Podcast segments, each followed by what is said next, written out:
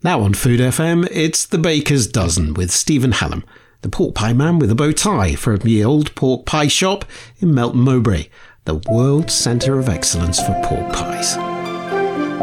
Baker's Dozen on Food FM.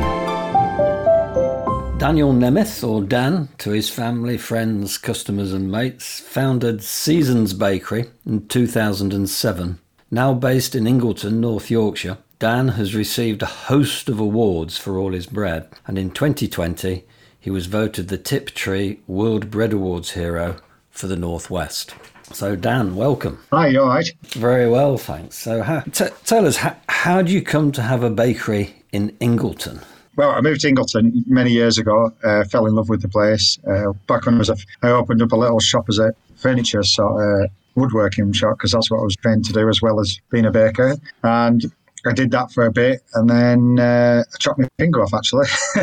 so that didn't work out very well. And then I stopped in Ingleton, did various things, and then set up my own little sandwich company uh, back in 2007 uh, that then evolved and evolved and evolved. And the main thing is I couldn't get decent cakes, couldn't get decent bread supplied to me there's a number of different bakeries around about, but they couldn't. And we decided to start making bread and cakes for our own business. And then the sandwiches sort of fizzled out, and we started doing markets and bread and cake just took off really. And then we moved sites and ended up in a bigger site. Then moved again into another bigger site, and it has been what it has been today. And we're, we're still introducing new products all these years on.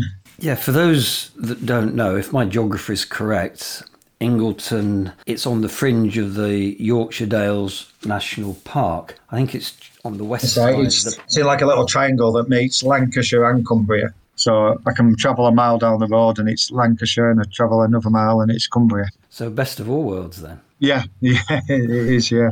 Go, going back to um, the bakery, then uh, you, you said as well as woodworking, you you're trained as a baker. Where where did the inspiration come from for that? Did you just sort of uh, wake up one day and say, "I want to be a baker"? Or it's my great my great grandparents. They had a big bakery in uh, Germany. Um, that's on my dad's side, and then on my mum's side, they uh, they're from farming background. So when we were kids, we always wanted to go on the farm at a weekend, and when we were really small, like four or five year old, we were always helping nanny bake cakes or you know, licking the spoons and weighing up for her and going and getting the eggs from the egg hut and stuff like that. So it was sort of beaten into us at an early age that we had to become handy with our hands. If we weren't doing that, we we're building dens and stuff on the farm. So and helping out, milking cows, doing all sorts of stuff. So originally, when we were kids, I always wanted to be a farmer, but then baking sort of took over, really. Gotcha. I, I feel as if I'm possibly talking or looking at myself in the mirror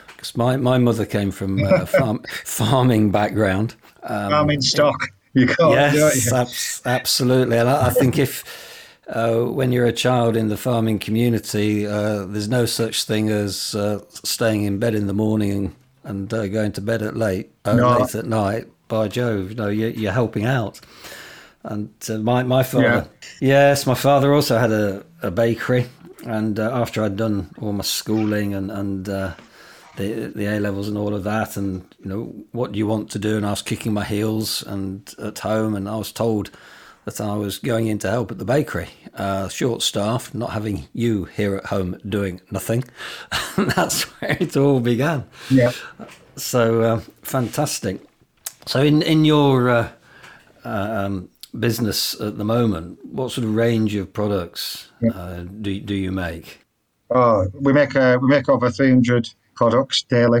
Um, I've now got a team of 50, uh, well over 50 staff. Um, and then we're introducing new new schemes. We've got some new apprenticeship schemes that we're doing. Um, we've taken on three um, trainees at the minute, um, introducing another one in a few weeks, hopefully, as, as bakers themselves. We bake around the clock now. As of a few days ago, we, we went into 24 hour production of all of all products. We've got cake bakers at night. We've got cake bakers during the day. We've got pie bakers, bread bakers. We have quite quite a team now of different skilled people from all over the world. We've got Hungarians, uh, Greek, Amos's from Portugal, Scottish, Irish. We've got uh, some really skilled people from all over the world. It's fantastic.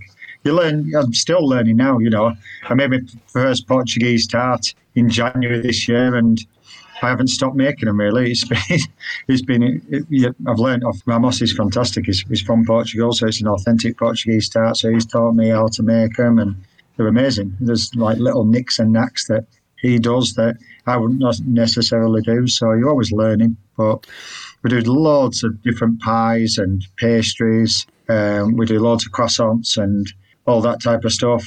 Loads of sourdough, loads of yeasted breads, keeping it as natural as possible. Uh, we're having a big reshake at the minute. We're, we're trying to head down the palm oil free route for the entire bakery. We've done it with the bread and also no fish oils or fish products in the bakery um, and the bakery shops. So we don't do tuna sandwiches or salmon sandwiches, anything like that. We're very passionate about the planet. Um, we do everything we can to make sure that the business doesn't affect the planet much as another business would. Uh, the palm oil free has been quite a feat, really. We're trying to really go about, but as you know, everything has palm oil in, um, whether it's Nutella or margarine. So a lot of the products that we're making now, we might not be making in six months' time because we can't find an alternative that will make the quality. But we've made that statement, so we're going to stick by it. It is a challenge uh, finding replacement for palm oil, isn't it? even though the world has come on a lot and there are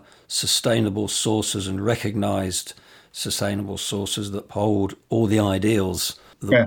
the, the public wish for, the qualities that uh, and the effect that palm kernel oil can bring into whatever it's being used in, um, but particularly in, in fats, yes, is almost impossible to substitute. It's not too bad. We've been working with a company in Holland um, quite closely. Uh, they flew out. They're flying out fats to us quite regularly to test. Um, we've got a really nice pastry marge. We've got a really nice cake marge.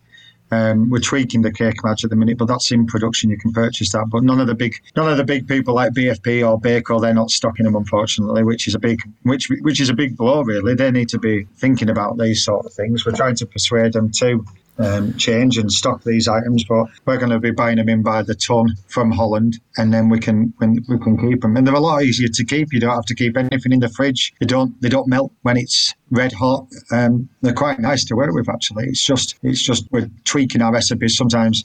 Like scones, we needed a bit more sugar in them because uh, they weren't as tasty.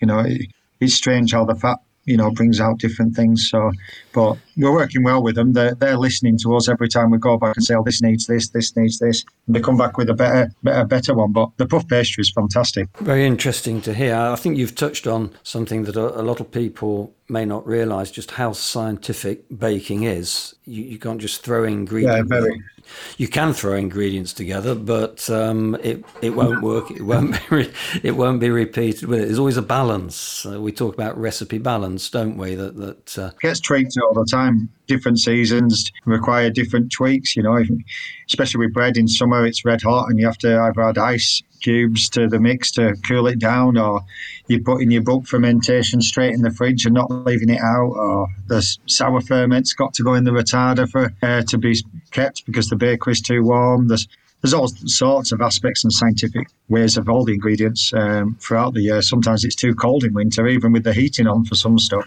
Yes, and now, now that you're working 24 hours a day, it's continual, yeah. isn't it? Absolutely continual. Yeah, out of all of your uh, uh, products, and yeah, there's there's a lot of them. Do you have a favourite? Do you have um, a, a go-to one that, that, as a baker, says more to you than, than anything else? It's always the sourdough uh, for me. But for eating, it's the pastel de nata. I can't get enough of them. But for making, it's it's definitely the sourdough. It's it's why we're why we're so good at it because I'm that passionate about it. There's you know the beetroot is the one that we're famous for, but we make over I think we make over 60 different types of sourdough all year round. You know, there's at the moment you have, we have regularly 12 to 14 doughs every day, different types of sourdough whether it's got different flavors, different, you know, whether it's a, a multi seed or a toasted malt and rye. But then we go to the extreme and we make like a Mrs. Kirkham's, and, which is a cheese, award winning cheese mixed with Marmite. We also do a chili version of that. We do a Jewish rye, which is caraway seeds and it's got granary flour, rye flour in. So we do we do quite the eclectic mix of sourdoughs. and people come from far, far and wide just to try them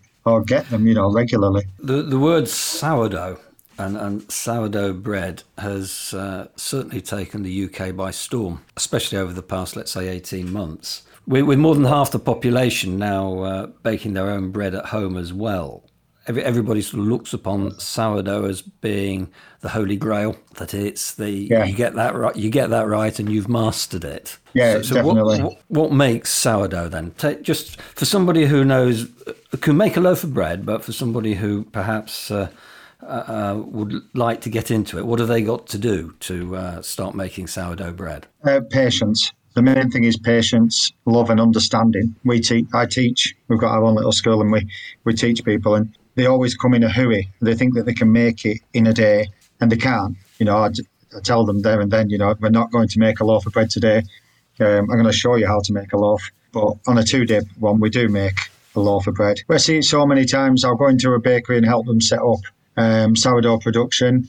All over the country, I've helped out different bakeries set up the actual process taught the bakers how to do it and little tweaks. A lot of bakeries run the fridges far too cold and they need to be higher. They need to be, you know, a lot higher. And then for the sourdough to work, we've got people at home. It's just the usual. You either don't mix in enough, or you, you're scared of putting not enough water in it. There's so many little little things. You know, you can have. You can go into our kitchen at the moment. That's that's nice and cold all the time. But you can go into my mum's kitchen and uh, hers is red hot. And she's actually trying to master, she's gluten intolerant. So she's actually just started, she's got into the craze uh, through lockdown, and she's going into gluten free sourdough. Um, and I keep giving her pointers, and she keeps making them. Uh, but it's totally different. Is that because it's a it's there's no there's you know there's no uh, flour in there. So, but it's the same. It's fascinating. The the actual starter is so active in the gluten free. It's amazing, which I didn't think it would be, but it is. It's it's crazy. Uh, and she's actually she is actually taking your advice. Sorry, sorry, yeah, yeah. mum, but yeah, yeah, yeah. She taught she taught me how to do cakes, but we're trying to make between us a really really nice because I'm really busy. So she's she's there making this gluten free sourdough at home in the worst possible conditions because it's so hot in her kitchen. It's the most it's probably the smallest kitchen in the world, but she um, she's doing all right. She's made a she's made a few loaves, um, bit hit and miss because the the, the gluten free stuff, as you know, doesn't behave like normal stuff. Um, I've never made gluten free um, bread. I've never been into it, but gluten free sourdoughs just a bit different. Um, but it, it, doesn't retard well. We've discovered between us both, so we're just trialing and erroring really. Well, mummies, I'm not. I'm just giving her pointers, and it seems to be working. We've we've had one good one good loaf, but it could be better. So, but she's making it every day now. So just to try and get it right. The pro- the process very similar in terms of uh, developing the flavour and the acidity yes. through having a starter and a ferment. Yes, it is. Um, but, but, it's uh, yes, understandably with with no protein matrix of the gluten there, it's just a little bit harder to control. Yes. Um, and, and, for stability and, and for it to look nice when it's baked. Yeah, yeah. The, I've got the, I think there's this thing with gluten free bread. It just doesn't look nice, does it? However much we well, we try, it just looks all looks like a pale brick. yeah, it does. Do. Yeah. So we're just um, messing around really and using different things to try and make it look more attractive and make it look, you know, taste a lot nicer than what it is now. So, well, all the uh, bread, particularly yeah. that you've uh, um, been known to make and continue to make, has won a host of awards. Back in 2013, the Tiptree World Bread Awards were launched, and, and it was targeted at both professional and home bakers. And was seeking really to celebrate the British passion for bread. For those that don't know, there are many competitions in all industries really to celebrate excellence, and there's a number of different competitions in, in the bread world. Tiptree World Bread Awards has come across as, as one to stay. It's recognised by the people that enter of having an award is uh, very meaningful to them and, and uh, their, their customers, etc. And for those that don't know, a, loaf of bread, uh, it's judged against different criteria, be it appearance, aroma, flavour, the, the structure and resilience, as we call it, of the crumb. And this is across all different types of bread uh, or categories wholemeal, white, sourdough, focaccia, ciabatta, baguettes, etc. And generally, the, the judges would come together, about over 100 judges in one room, and imparting their knowledge and wisdom on all the loaves that come in. But for last year, in, in 2020, uh, due to all the COVID and lockdown restrictions, it wasn't possible to hold such a competition. So the awards celebrated people behind the loaves the bakers, the millers, the farmers, and all those who really, through bread, went above and beyond and made a big difference to help others, and particularly to help their communities. Now, the build up to this, of course, is your good self because you won the uh, the award for the being the bread hero for the Northwest with a whole num- whole number of, of uh, different initiatives. I just wondered if you'd like to share. I'll say some of those with us, otherwise we'll be talking for about oh, four was, hours because there were so many. It was it was just just crazy. We never we came. We just had baby Isaac when we, we said to, we are gonna we are gonna have an easy year. We're actually not going to enter as many competitions. We're, we're, ba- and baby, to... baby Isaac, sorry, that's child number five, isn't it? Yes, yeah, um, so... and he's he's uh, he's 16 months old now, and he's he's you know walking and talking. But he was a newborn, and I think it was two weeks before he was born. We went um, two weeks after we went into lockdown, and it was we we debated. We, we there was all. I'll never forget the we were having him, and the nurse in the the midwife said to us, um, you know, what do you think of this coronavirus? And I said, oh, it's, it's, a bit worrying, really. I said, we're keeping a close eye on it because it's spreading so fast. And she goes, oh, well, it won't amount to anything. I'll never forget her saying that. I bet she could eat her words now. But we came out of the hospital, we got home, and we noticed suddenly the sales started going up in the shop in Ingleton and in Manchester. We got another shop in Manchester. The sales started going up, and we're like, what's going on? And we haven't really, read, you know, watched the news or anything. And the panic buying started just a little bit. Then we went into lockdown, so we lost all our wholesale uh, completely overnight. I think we had two two little shops that were supplied throughout everything because they were really busy as well as us, and it just went crazy. That's the only word, and it feels like a blur now. It, it doesn't it doesn't seem real that we actually went through it. It feels like the only way to describe it is if you were in a coma and you were looking outside in now, thinking back, it's a bit of a dream. And all the stuff that we did, and you look back on Facebook now and you don't even remember doing it, but when you, we did do it because we were that tired, and looking back on the Facebook memories, you know, we did that. You know, there's there's different things we did. Um, we gave away thousands of loaves of bread to um, two or three different food banks because they didn't have any supply because normally they get stuff donated left, right, and centre, but they'd been forgotten about. So there was a lot of people going hungry. So we said we can't have that. So we put on extra bakes every day, and we were working round the clock. Then we were doing twenty four seven just to just to get through the day. And then I could see that we were going to have a flour crisis. So I rung a friend up just down the road who has a who sells wagons and stuff like that. So we bought a wagon and parked it outside the bakery and filled it full of flour. We still supplied flour. You know, we, we were selling flour before we started. Then stuff started happening like veg and stuff started becoming um, a problem. So we we went out and got veg for the locals and there was certain people who were struggling so we helped them out as well and we Charlotte, my partner, she, my wife, she, got online and created an online shop, and we started distributing it um, within a certain mile radius. Then we went national with that, and the boxes were just flying out of the door every day. Uh, friends were helping us out. Who um, my best friend guy, he he did a lot. He was working for us. He he was off because his business was obsolete. He was a heating engineer, so um, he was only going to emergencies, but people wouldn't have him in his house. So he was doing all sorts. And um, as a community, really pulled together. It did Ingleton, you know. We were still delivering here, there, and everywhere. And the, the sights that we saw, you know, you'll never forget them. You know, I remember going all the way down to Manchester, into Manchester and out again, and not seeing another car.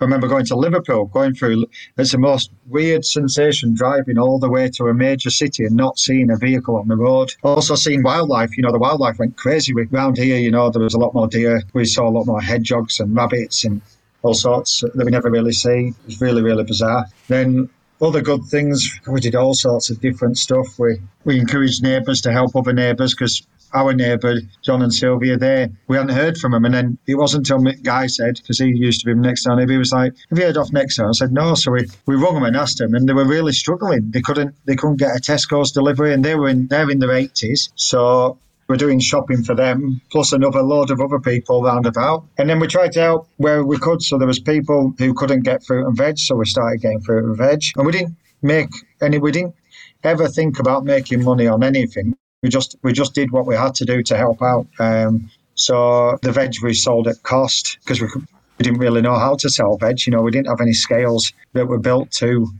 veg, so we just gave it away the cost it was to us. I remember McClure's. We were we work well with McClure's already. They're like a uh, they're based in the Lake District and they supply all over the lakes. Um, we supply our sourdoughs to them frozen and they distribute it throughout the Lake District. They went from zero you know, they just didn't have any customers at all. So we were buying everything we could off them veg, um, tins. We were buying um, pasta like it was going out of fashion with thousands of kilos of pasta. We had like transit vans pulling up from McClure's with these huge catering sized packs of pasta and we were splitting them up and selling them for a pound a bag. And people were just queued for, oh, it was it was unbelievable. They were queued all the way down the car park, round the corner, down to the main road, all all socially distancing. And then we introduced another sales. We introduced like an outside sales area. So then that a lot of people didn't want to come in the shop. They felt a bit uneasy with everything that was going on. So we had um, a we have a horse trailer for when we do events. So we re-kitted it out into like a little shop. So then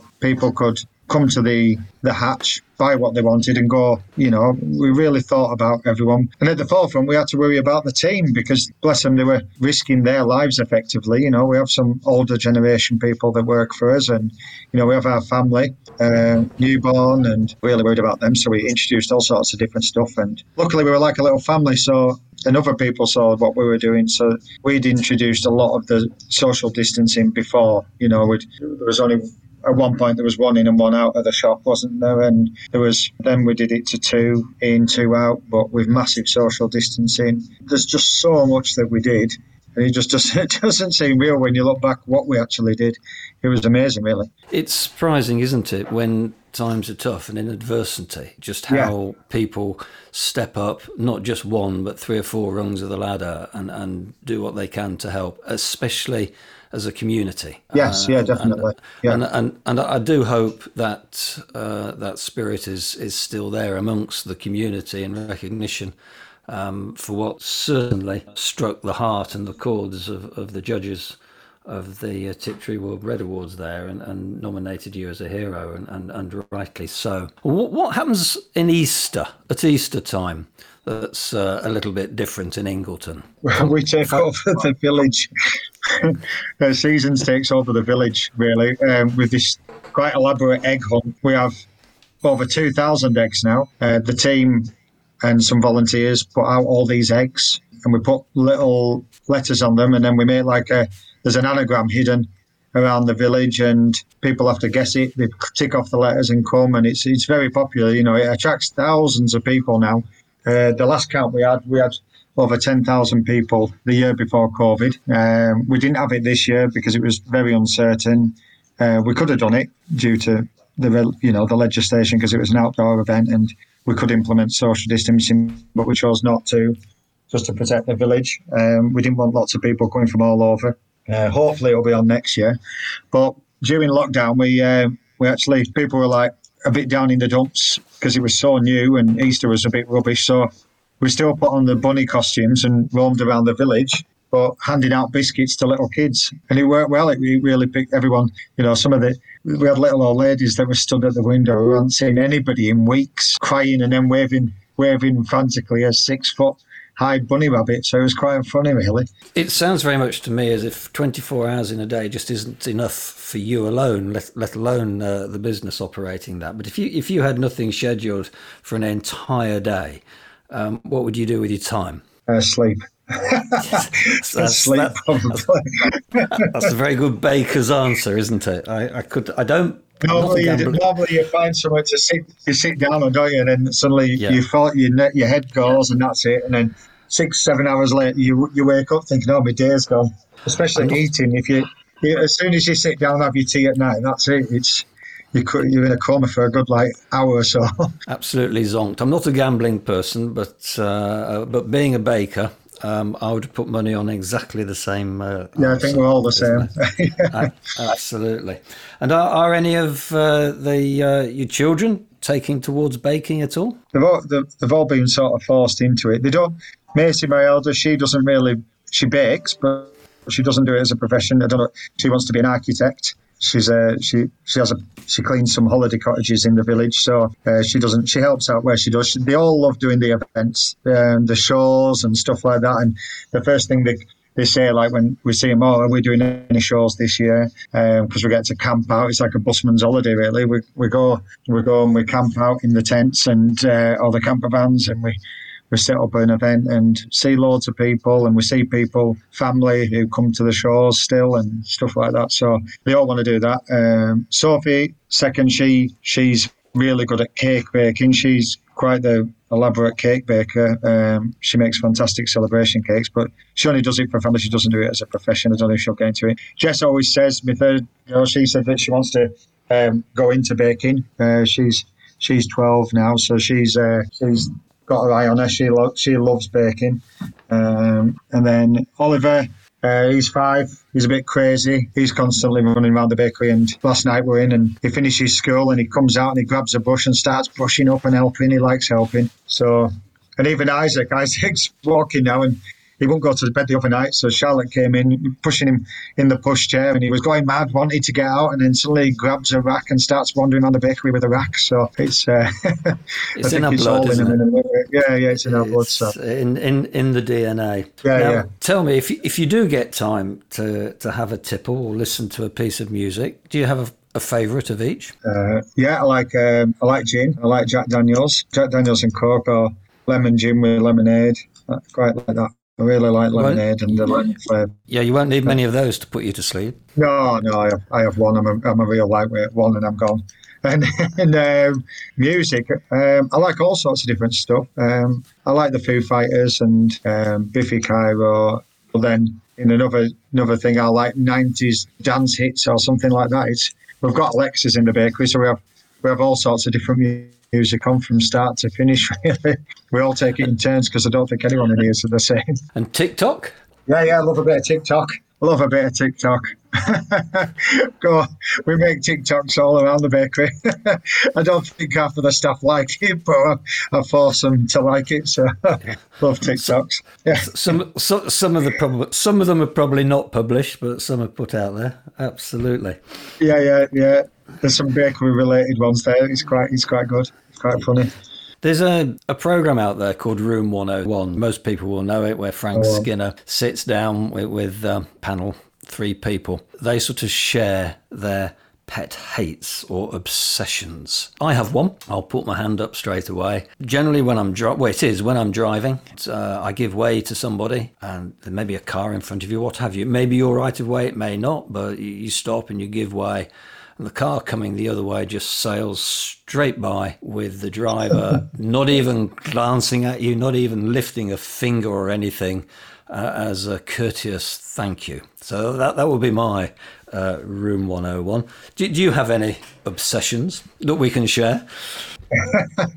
um, I, I hate when people make coffee and tea. My wife does it every bloody day, and I think she only does it to to really get to really like put me in a mood. But I hate it when there's sugar and coffee everywhere. It's like you make a cup of coffee and it's meant to go in the cup. Maybe that's why she makes a bad one. I don't know. There's literally, if Charlotte makes a coffee, it's like there's it just looks like Vesuvius going off in the in, in the vicinity. There's just coffee granules and sugar everywhere. That's probably my biggest pet hate. well, that's um, I think we can all thank Charlotte for uh, uh, uh being the background to that one. Thank you, Charlotte. and, and um, you seem to be very skilled and, and very capable in in, in uh, so many areas. And uh, but what, is there anything that you consider yourself not to be very good at? Other than woodwork and cutting your finger off? I don't know. Charlotte's probably better off asking. Oh, washing up, oh, washing up and washing washing machine. I think I'm pretty good at washing. I do wash up. I don't do a very good job, she says, but she's got very high standards on washing up. We all suffer from that. Uh, let, let yeah. Charlotte know that, that uh, she needs to meet Janet. So uh, yeah, very very similar. they can they can compare washing washing up disasters. Yeah, absolutely. My, my wife comes from Yorkshire, so she comes from South Yorkshire. Oh. Sort of, God's chosen country and all that. So uh, very, very strong resolve. now, if if you were serving a meal to friends and family, do you have a go-to dish What what would you serve? I always make a good roast dinner. Everyone says that I make a good roast dinner. It's probably because I've been doing it since such an early age on the farm. So, but yeah, roast dinner. I always make a good roast dinner. Just a couple of quick ones. Uh, red or brown sauce, Tommy K or HP? Red every time. Are you a cat or a dog person? Uh, dogs. I have many dogs. We've got um, lots of dogs. We've got two puppies at the minute. and uh, as well as five children. Gosh, so that, that's a busy family. Yeah, yeah, I've got a few dogs.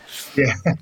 We have one cat, don't we? We do have a cat. So probably a very silly question to be asking you, but if you could just have three ingredients in your bakery, uh, what would they be and what would you bake? Flour, water, salt, and then I'd, I'd make sourdough.